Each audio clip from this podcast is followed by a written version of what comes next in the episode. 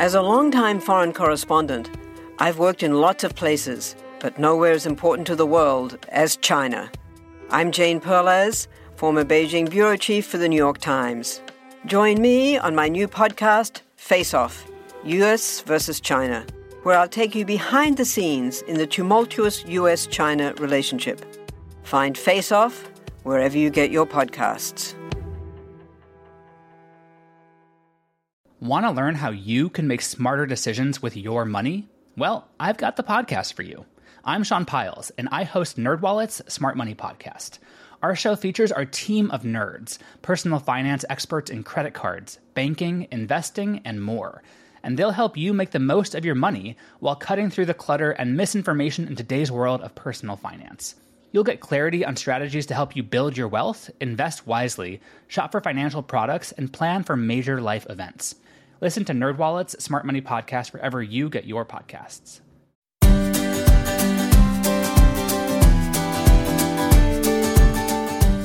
Hey readers, I'm Anne Bogle, and this is What Should I Read Next, episode 207. Welcome to the show that's dedicated to answering the question that plagues every reader What should I read next? We don't get bossy on this show. What we will do here is give you the information you need to choose your next read. Every week, we'll talk all things books and reading and do a little literary matchmaking with one guest.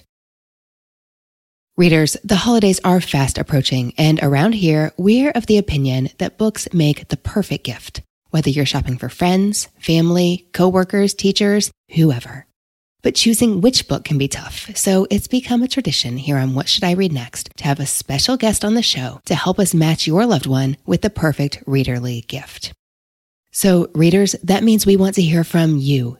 We want to hear what gifts you're in need of, who you're shopping for, how can we help you out and put the right gifts in your hands this season.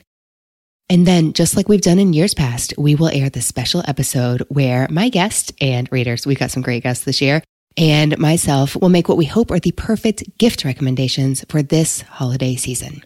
Readers, there are two ways to get in on the action here. You can leave me a voicemail at 502 209 7607, sharing who you want a gift recommendation for, a couple books they love, a book or genre you know they don't like, and any other little details you think are useful.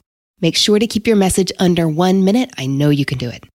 You can also email our producer, Brenna, at brenna at modernmrsdarcy.com, B-R-E-N-N-A, with that same information. Who your giftee is, their favorites, any dislikes you know, any other relevant details.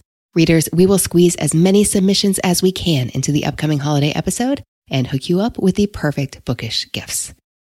This week, I'm talking with Jennifer Pai, a reader with a particular soft spot for anything that maybe could be called spooky. Whether it's thrilling suspense, witchy fantasy, or outright horror, she is here for it. Today, we're chatting all about atmospheric reads, sleeper hits, gleefully enjoying books other people hate, and of course, I'm matching her with perfect October reads to pair with a comfy blanket and mug of hot cider. And readers, these books will stand you in good stead as long as blanket reading season is upon us. Let's get to it. Jennifer, welcome to the show. Thank you so much for having me. It's good to be here. Oh, it's my pleasure. I'm so excited to talk books with you today. Yes. All right. Now, Jennifer, I know this is a go straight to the heart of the matter question for any reader, but can you tell me about your reading life? I am not a discriminating reader at all. So my reading life is kind of like being at a all you can read buffet. I'll take anything, I'll try anything once. Okay, I like that. Have you always been that way with your reading life? I would say yes. Like I'm I'm always interested, especially if someone said if someone tells me that a book is really bad, I usually run and read it because I'm like is it really that bad? Wait, um, no one yeah. has told me this before. So, would you describe yourself as a contrarian, or is this something that only applies to your reading life? I don't think of myself as a contrarian, but I also don't trust a lot of people's judgments, especially when it comes to books. That being said, I love your podcast about recommendations. I want to see for myself. I, I would get, I, if that makes me contrary, then maybe yes. I want to prove to myself that it is that bad. So, how does that end up working out for you? Because I like the spirit of the thing, but maybe in practice, you're like, it's actually I read a lot of bad books. I mean, I can I can see that going all kinds of ways. Yes, two things. One, I'm not afraid to jump ship like after the first chapter. Like if it's not working for me, I jump out. Even if lots of people love it, I may come back to it. What do you mean by working for me? A book that calls to me today might not work for me next week when I'm in a different mood or I'm stressed or less stressed or what the weather is that day. So sometimes sometimes I will find the character to just be annoying. Like why do you continue to make these bad decisions over and over? Well, hello, otherwise we wouldn't have a book. But sometimes I can't willingly suspend my disbelief that much. So you don't want to get bored. I want to be interested and you know there's no 100% great formula. It really depends on me. So that's why I don't necessarily run from books that have like this bad not moniker attached to it because what if it's good for me like that day? Sometimes I want just something really silly. So you never know. Can you tell me about a time when somebody said, "Oh, this is so terrible." And you said, "We'll see about that." Maybe if we go all the way back to like high school when you're sort of forced to read things all your peers are like, this is garbage. Like, why are we reading this? The Scarlet Letter. I loved it as a 10th grader. I still love it. Like, I don't know what it was about when we were being forced to read it that it just called to me. I, I still think it's a wonderful book, and all my friends still are like, there's something wrong with you. It's very dry. It's not, I'm just like, it's not dry. Can you not see how groundbreaking this was? Nope, I, I don't get it. Okay, so one of my pet theories is that a lot more people would like a lot more classics if they weren't forced to read them when they were very young. I think so too. And I also think sometimes at that age, we just don't have the life experience to identify with characters who aren't exactly like us. I would definitely believe that. It's very interesting. What about like a more recent read, Jennifer? Fifty Shades of Grey. Like, I didn't think it was that terrible. It's not the kind of book that I'd normally go for, but I didn't think it was the worst thing I've ever read. what is the worst thing you've ever read?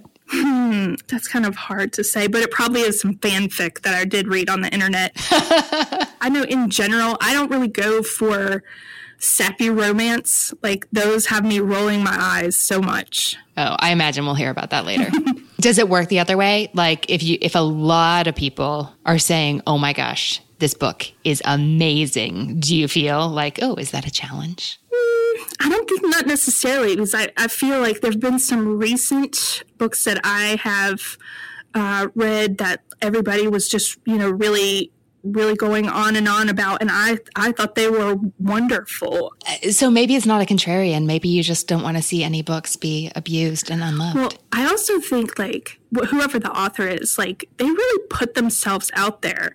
Sometimes I read things and I think the mind of this person like that came up with this idea they really put themselves out there. And so I do kind of feel like, oh, let me give them a chance. That being said, some people miss the mark, um, and I'm comfortable saying that as well. But I try, I do try to give every book a chance. So, if you're willing to read anything off the buffet, how do you decide what to read next? It really depends on my mood, everyday life. I have two kids, work, the news every day. It's like too much. So I want something escapist, like truly escapist, something fantastical, totally not able to happen in real life. Then there are other times where maybe I'm more introspective and I want to read something that would maybe help me grow a little bit, like nonfiction. My to be read list, like after listening to, I think I'm up to like 182 on the podcast. So I write down all the ones that sound good to me, and then my to be read list is super high. oh, I'm not sure whether to say um, you're welcome or to apologize. Definitely thank you because I don't know that, like, you know, unless you're going to like a book club or something every week, I don't know that friends like think, oh, let me recommend this book that I just read. Like we may not always get around to talking to that, uh, talking about that. So I appreciate mm-hmm. the recommendations. I do sometimes let myself get overwhelmed just because I have so much piled up from the library on my bedside table. Like, oh, you have to read five books in the next two weeks.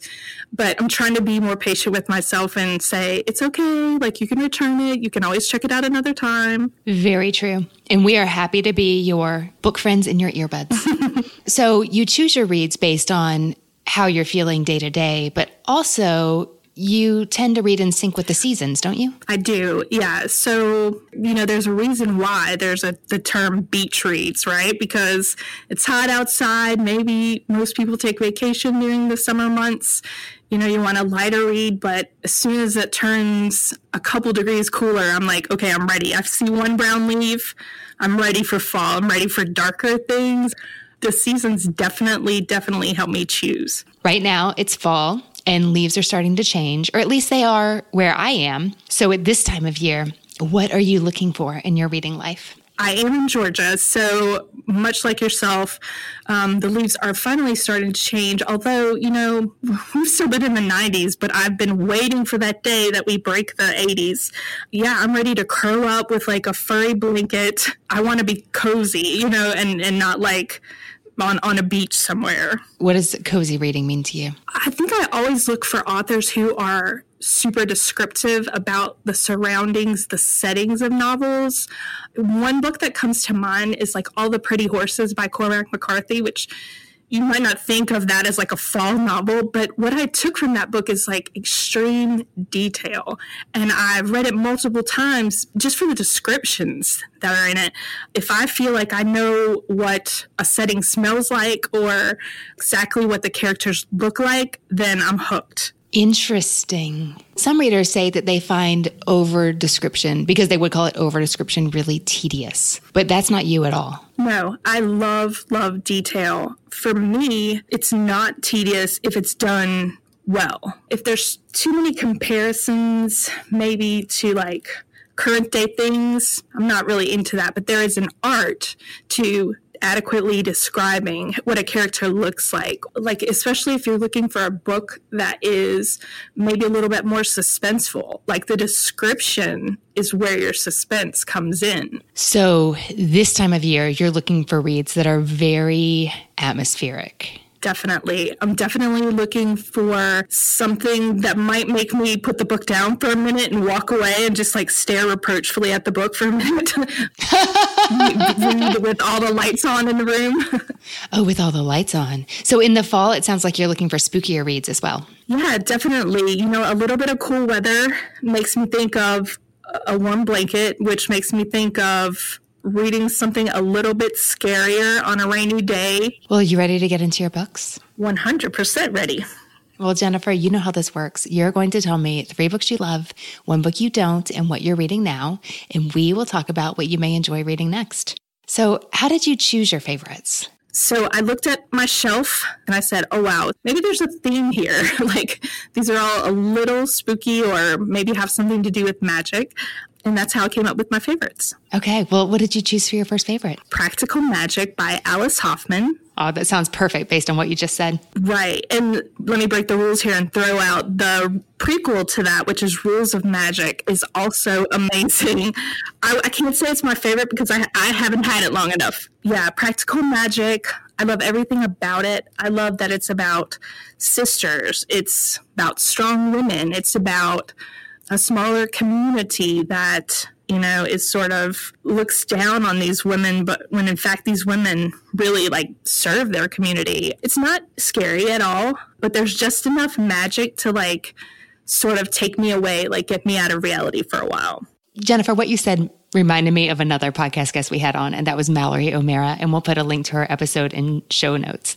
She said she's okay with reading about monsters, but reading about dysfunctional relationships, like, whoa, way too close to home. No, thank you. Don't want to deal with my own problems. Like, let's read about something far fetched and completely made up you know, I've heard you say many times on the podcast different types of people and like people who are more highly sensitive. And I don't consider myself a highly sensitive person, but I think back to when I was younger, I definitely was more willing to sort of jump into like more horror books than I am now. If I had to pinpoint a time when that changed for me, I think it was when I had kids. So now, I don't want to read about, you know, missing children or, you know, things like that, or like maybe a wife whose husband dies. I don't want to read about that right now. I want to read about a woman who has magical powers to clean her house with the snap of a finger.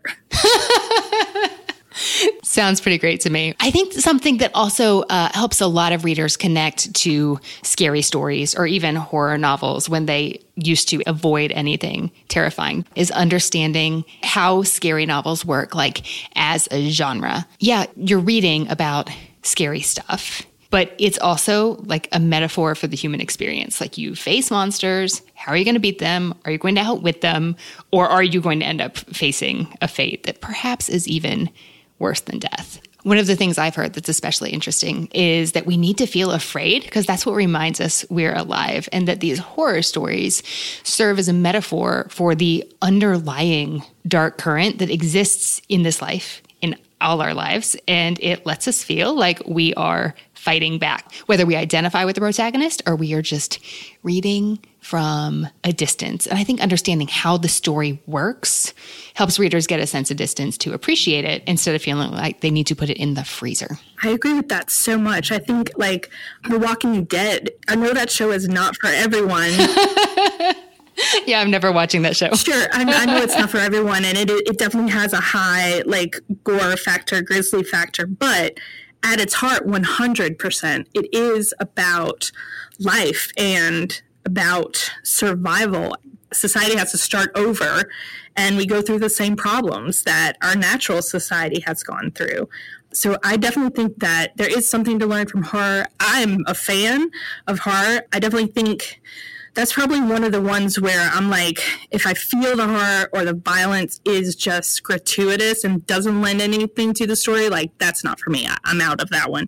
But if there's a strong character that I can learn from their mistakes, and if I can come out on the other side saying, you know, sometimes you, sometimes you are faced with super hard things that aren't horror per se, but you still have to sort of like keep your head up and keep moving. That's what you can take away from a really good book. One of the most frightening books I have read in a long time was a memoir actually, and it was Maggie O'Farrell's I Am, I Am, I Am. And I know you read that one too. Yes, that book it caught me off guard because I really thought I, I, love a good memoir, and I didn't know too much about it. The first couple of situations, so uh, sort sort of a spoiler alert, she goes through like all these different ways that she could have died in her life, but she didn't. she narrowly avoided these accidents.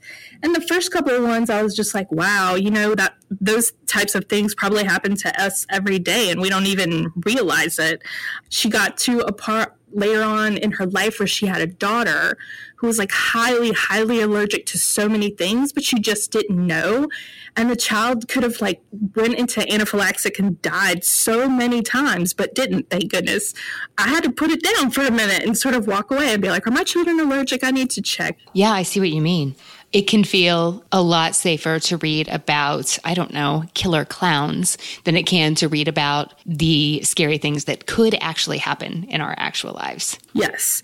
And I think maybe that's the line between horror novels and then books that are frightening slash spooky slash scary without being gory because there's a sense of alone and i think like if you kind of break every frightful thing down.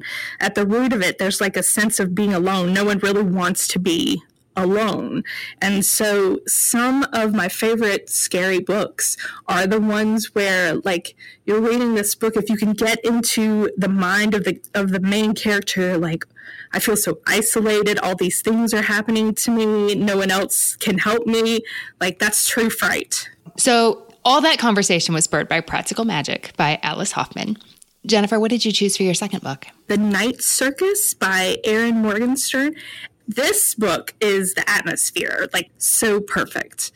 Everything is black and red from the like from the cover you take that in, but just the words and the descriptions of what goes on in the novel.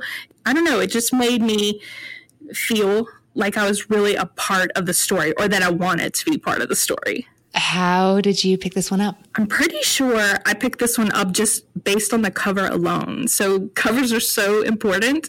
Um, and so, if I'm strolling through my local Barnes and Noble or make a special trip to my local bookstore and I see a cover, I'm like, oh, that's interesting. And anything circus is always creepy to me. So I'm like, oh, let me check this out.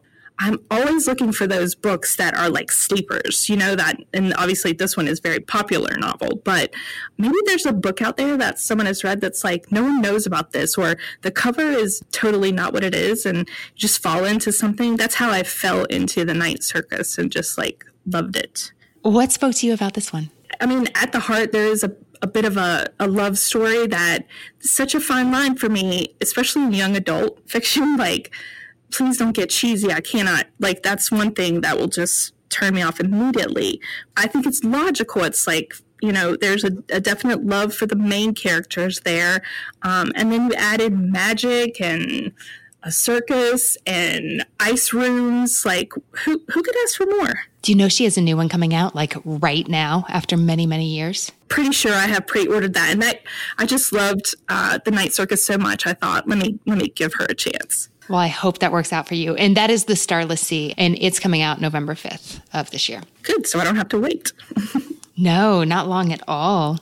What did you choose for your third book, Jennifer? So the third book is venturing into that more creepy side of my personality, which is We Have Always Lived in the Castle by Shirley Jackson. Mm-hmm. It was very hard to pick any one by her because I love her so much. She is part of my very early reading life, like the books that stick in my mind from when I was a child.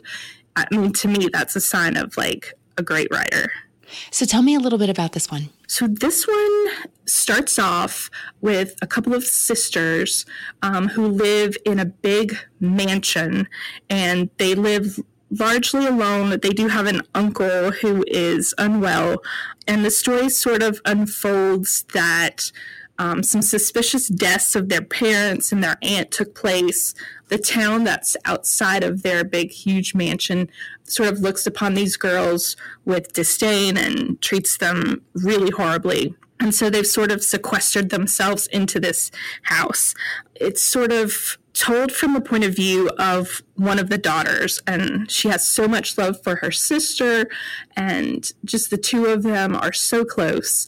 And as time goes by, uh, more relatives start to show up and they sort of encounter more interaction with the outside world. At this point, I don't, I don't want to spoil it for everyone, so I don't know if everyone's read it or not, or if you've seen the, the Netflix film, which is actually really good. Wait, there's a Netflix version of this? I did not know this. Yes, and it's hard for me to say that something isn't like terribly frightening, but I think it's definitely not a horror movie. It's not like I can't think of her other book. Wild Stab. Is it The Haunting of Hill House? Yes, The Haunting of Hill House is definitely both the novel and also the Netflix movie 100% horror. This is definitely more suspense, more you sort of find out this mystery unravels like as time goes by. So it's definitely for someone who's looking for something that might be a little suspenseful but not too scary, I think uh, we have always lived in the castle would work. Yes, I would co-sign that as someone who told you very adamantly what that I was never watching the zombies. Oh, The Walking Dead. Yeah. the thing I wanted to say about Shirley Jackson is just that I, she has some wonderful short stories.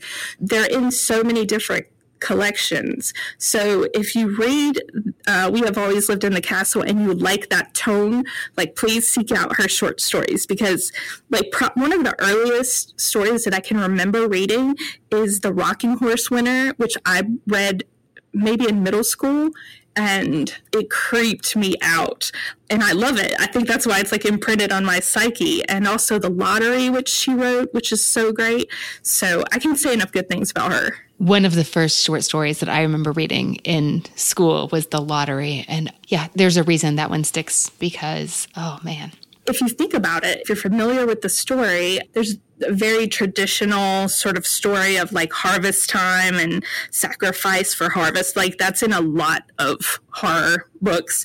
But I say all the time, like sometimes reality, social media, like I feel like we might be inching towards the lottery at any day now. Okay, well, that's scary. that makes me want to read Practical Magic real quick. exactly. Palate cleanse, palate cleanse. Exactly. Okay, so Jennifer, did you have a hard time choosing a book that wasn't for you? No. okay, honestly, I'm surprised this one hasn't made an appearance on the podcast before. Tell me about it. The book that I chose as one that is definitely not for me was The Notebook by Nicholas Sparks. By all intents and purposes, I should love this book because I love anything that takes place in the South, especially if it's like a flashback, you know, from previous times and then they're flash forward to current times. But it was too syrupy, too sweet for me. Sometimes I, you can tell what the author's intentions are like they intend for you to feel a certain way and i just didn't buy it.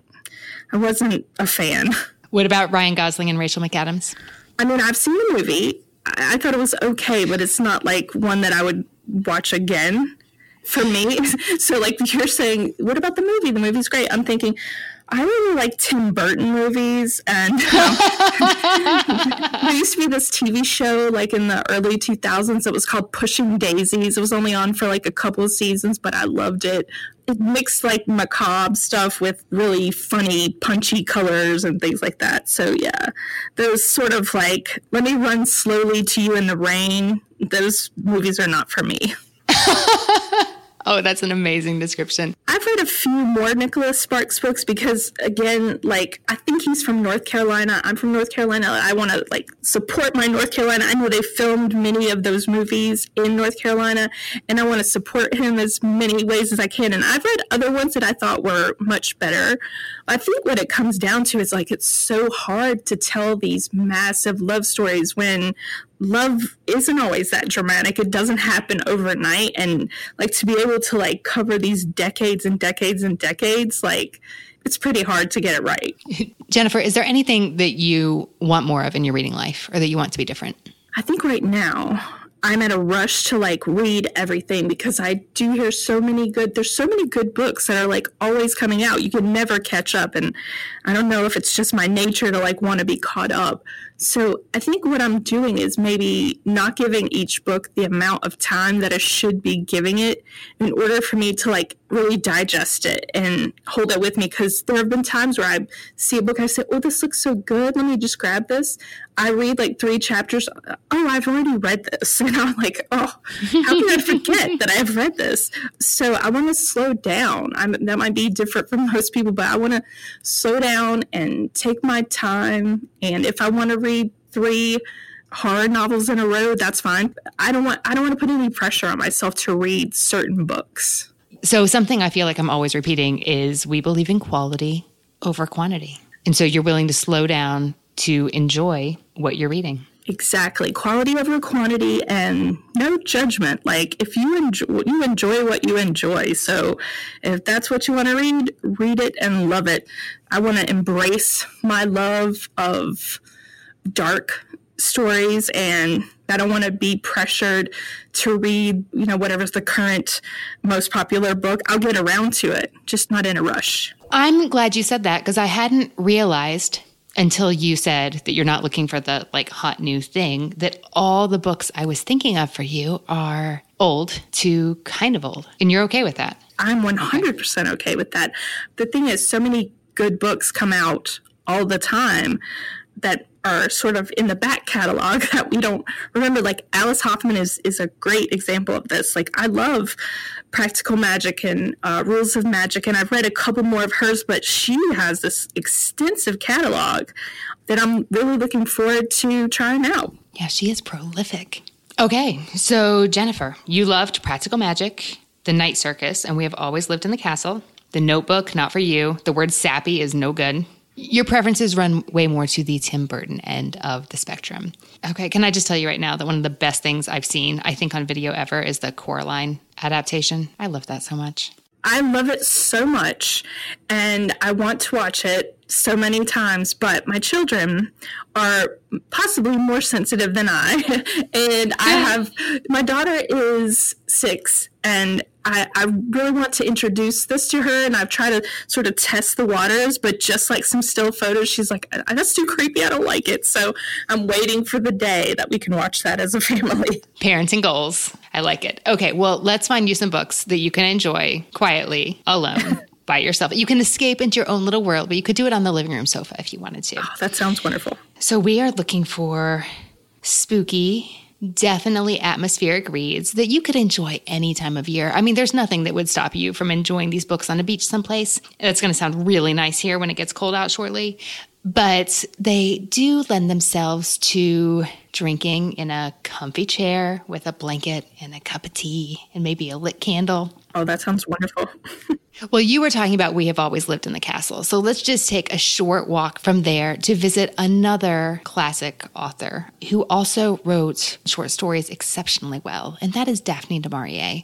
Now, many people have read Rebecca or even Jamaica Inn. Do you know these stories? I have not read them, but I have heard Rebecca mentioned so many times on the podcast that I definitely do have it on my want to read list. Oh, yes. If it's writing with your favorites, it's an excellent read for this time of year based on what you described spooky but not scary, like huge check mark. And then come back and let's talk about Mrs. Danvers together.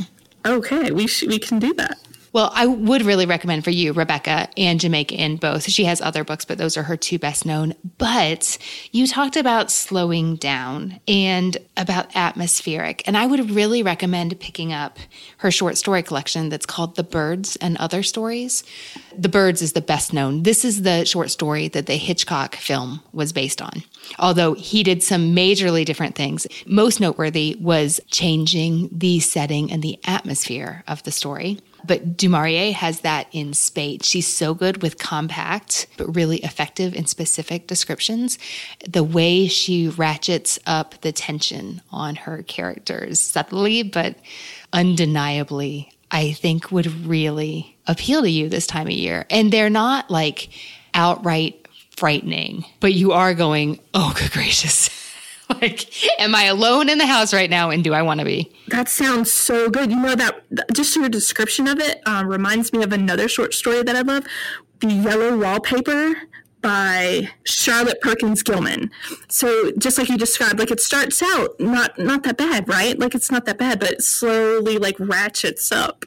Yes. And the, like the other best known story from that collection, it's a little novella actually. It's called The Apple Tree. And it's the story of a recent widower. We never find out his name, which somehow kind of contributes to the suspense. But he wasn't that sad when his wife died because she'd been annoying him for a really long time. So she gets pneumonia. She is no more for this earth, or so he thinks. And he's like, phew, that's over. But then one day he looks out the window and he notices that an apple tree in the yard looks uncannily like his late wife. So that sounds like totally far fetched, right? But you are here for that, and that's fine. And the thing about this is we're seeing the story unfold through the widower's eyes, and we don't really like him. And I mean, really, like he thinks the apple tree looks like his wife. So you're not sure if you can believe him. So you get that authentic, unreliable narrator. But also the thing that du Maurier does so well, as I think Jackson often does too, is they create this atmosphere that just feels really, ooh, really spine tingling. It flirts with the supernatural, but you're never quite there or you're not sure like are you there you're not exactly there but it's right there and she just like she never pushes into outright unreality and that is creepier than if she had Yes, I, I'm 100% here for that. I think also if I die of suspicious causes, I do want to come back as an apple tree um, just, just to annoy my husband. Yeah, that sounds so good. So that is The Birds and Other Stories by Daphne du Maurier. And the creepy one about the husband who did not feel bad when he should have, that's the apple tree in that collection. Now, you mentioned on your submission form that you had a thing for witches. That's a sentence I've never spoken. Tell me about that because I think I think I have a book that would be really fun for you. That is like witches all day for 600 pages. If it has witch in the title or on the cover, I will give it a chance, no matter how bad. And I've read I've read some pretty bad ones, and I try to understand like why am I just drawn to like witches overall? And I think what it is is like by and large, witches are generally female, generally pretty outspoken, which I identify with, and misunderstood. Many witch tales are like witches have have a heart of gold, but they're misunderstood, and all the kids are scared of them. But then they find out at the end that this person's really nice. So I think maybe that's where my love of witches comes from. And then also there's that whole magic thing, like I wish I had magical powers sometimes. okay, then I think I have the right book for you. It's long. Is that okay? That's great. Okay. Well, actually, maybe you've read it and hated it. The, the book that I'm thinking of is The Witches of New York by Ami McKay. I have not read that, but I have had it on my list for so long. And the reason why I haven't read it yet is because of how long it was. Because, as I spoke about before, is that I'm rushing myself to get through this list and I'm thinking, oh, that's very long. It's going to take me a longer time. I can, but I can knock off three or four other smaller books. But I'm teaching myself to slow down. And the nice thing here is that I'm not adding books to your list. I'm like highlighting books on your list. That's right. Jennifer, the cover on this one is absolutely fantastic. The book is set in 1880s Manhattan. And the idea is though the Salem witch trials are long behind everyone, in the late 19th century, witches are still around, although they've learned that they have to keep quiet because you know we know how people feel about it when witches get out in the open. But they continue just doing their work filling the needs people have with their various remedies and skills of the herbal and completely other varieties and quietly subverting society when necessary. The specific world this is set in is like very realistic 1880s New York. McKay wants the setting to feel believable. So she's very descriptive about the city streets, the city smells, uh, what the buildings look like, those elements that we know you like in your fiction. And yet at the same time, she's laying something completely imagined and deliberately unrealistic on top of it. And I think the contrast is really fun. So you have this um, specific setting, you have the major premise about these witches from Salem still being around, just quietly so. But then the story itself is about these three women who have a scheme when one young woman finds them, they try to uh, help this woman become the first witch who is made, not born. But things go badly. Somebody disappears. They got to figure out it all out. And something that I really love for this, for you, and for the things we talked about, about like the themes that novels address through the eyes of these 19th century witches, she's talking about contemporary women's and human issues, like the witches work with the women's suffrage movement. In the book, they're like trying to find their own kind of freedom, even though they are witches who would be shunned if they were known to be so. And yet they take an active part in advancing causes that so many women and so many people benefit from. So the way they play with that, like, what are we really afraid of? What does that mean? And you talked about strong women and female friendship, female relationships. I think the way that all those are addressed in the novel, and she's got plenty of space to address them at almost 600 pages. I think that you could find this really fun to curl up with this autumn. Also, if you like this and you want to continue your seasonal reading streak into the winter months, Ami McKay has a short book out called Half Spent Was the Night, A Witch's Yuletide. Witches and Christmas Mm-hmm. This might be the best thing ever. For the right reader. And I think that might be you. I, I'll gladly take a stab at it. Oh, it's hard to know what direction to go in for our final pick because there there are so many good choices. Uh, I'm really thinking The Little Stranger by Sarah Waters. Do you know her? Have you read anything by her? I, no, I don't think so. She's a British author. She writes stuff that is definitely creepy, very atmospheric, and often described as gothic, just like Daphne du Maurier. Or also, I was really thinking about The 13th Tale by Diane Setterfield or The Distant Hours by Kate Morton. Have you read any of those? The 13th Tale I have read.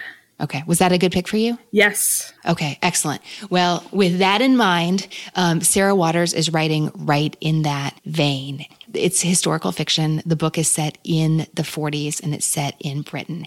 And something that I actually had brought to my attention recently because of a very different novel, The Gown by Jennifer Robson, was that the late 40s were a really difficult time in Britain. Like the war was won, but they were broke, starving, and demoralized. Everything has been bombed out. People are exhausted. Homes and cities, they have actually been gutted by war and people are wounded and struggling in every way possible, and rations are still in place. And into this setting, you have a country general practitioner in Warwickshire. He was born to poor parents. He's really had to struggle to make his way as a doctor. And when I say make his way, I mean he had to fight hard for his education, but also his parents sacrificed almost everything to pay for it. So he's moving into middle age. He's not married. He doesn't have much of a social life. Many of his patients are very poor. He's never really been like accepted by the wealthy citizens who could pay him better and provide him a different kind of career, one that looks awfully good to him. So he's a doctor, and they were pretty esteemed in the 40s, but a lowly one because of how he's seen and who he serves. Because we all know that in a creepy story, your protagonist matters. But then he's called to visit a patient at a big hall, home to a wealthy family. And he thinks, oh, this is the beginning for me this is the beginning, all right, but it's not the beginning of anything good. So he goes to visit the hall and he finds out it's not the family, the actual family who wants him. It's a housemaid. She's only 14. She's really sick. She's been seeing things. Um, she's unwell. Nobody believes her when she says what's going on. He begins treating her and he returns to the house frequently to try to help her with her illness. The family just thinks that she doesn't want to work. They don't really believe her. And something that one review of this book pointed out that I had not thought of myself is that in many classic ghost stories, the protagonist is never the first to notice. It's the children and the animals. And in this case, it's this young 14 year old servant who, true to the time, is treated by all involved as something uh, less than human. They don't care how she feels. They don't care what she thinks. They just want to get her on her feet so she can work again. But as the story goes on, there continue to be these unsettling disturbances and increasingly icky isn't the right word here. But this poor housemaid has to keep cleaning the blood the broken glass. She has to calm everybody down from these increasingly disturbing occurrences.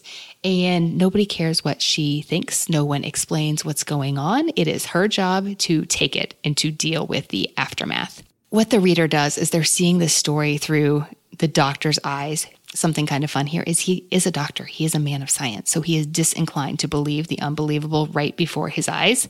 Very slowly, Sarah Waters like twists the story till if she had taken you straight from like point A to point M, you would have been like, no way, uh uh-uh, that's not happening. But she just does it bit by bit by bit until suddenly you're like, what on earth is happening here? You go from a vague sense of unease to like, oh, you have got to be kidding me. So, I mean, this isn't a horror story, but it is so unsettling, I think, in a way that you would really appreciate. How does that sound, Jennifer? I want to be unsettled. Like, yes, I want this.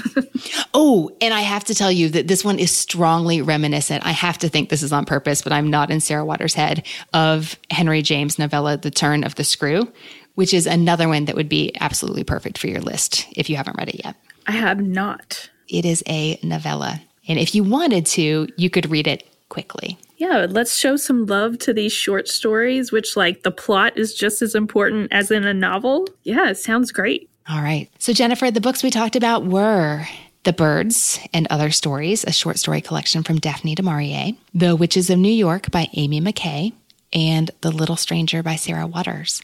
Of those three books, what do you think you'll read next?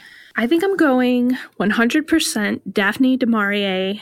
I got to read those short stories because I've been hearing about Rebecca, so I feel like she and I could be really good friends. I just need a small introduction, then I'll jump into Rebecca. So, yeah, I think I'll start with her. If you wanted, that could be a nice bridge into The Witches of New York because Ami McKay is on the record as saying her favorite fictional villain ever is from Rebecca.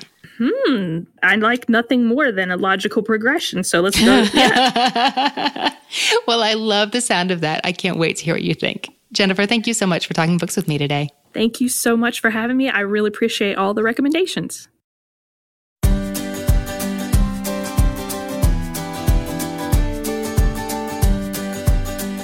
Hey, readers, I hope you enjoyed my discussion with Jennifer, and I'd love to hear what you think she should read next. That page is at what should I read next podcast.com slash 207, and it's where you'll find the full list of titles we talked about today. Subscribe now so you don't miss next week's episode in Apple Podcasts, Google Podcasts, Spotify, and more. We will see you next week. If you're on Twitter, let me know there at Anne Bogel. That is Anne with an E, B as in books, O G E L. Our newsletter subscribers are the first to know all the What Should I Read Next news and happenings. If you're not on the list, go to what should I read next podcast.com slash newsletter to sign up for our free weekly delivery. Tag us on Instagram to share what you are reading. Find me there at Anne Bogel and at What Should I Read Next. If you enjoy this podcast, please leave a review or even better, tell a friend about this podcast. Thanks to the people who make the show happen. What Should I Read Next is produced by Brenna Frederick with sound design by Kellen Bekacek. Readers, that's it for this episode. Thanks so much for listening. And as Rainer Maria Rilke said, ah, how good it is to be among people who are reading. Happy reading, everyone.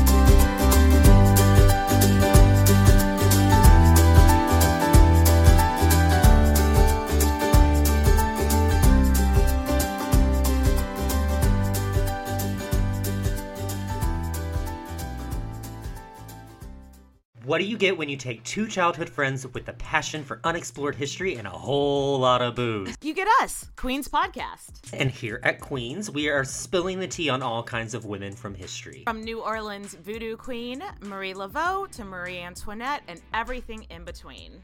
Each queen is paired with a cocktail recipe that will totally get you in the mood to hear the fun, dramatic, and juicy stories of fascinating women from history. Listen wherever you get your podcasts. Cheers! Do you find it hard to sleep at night? Then the Sleep Cove podcast can help you. Hi, I'm Christopher Fitton, the voice and clinical hypnotherapist behind Sleep Cove.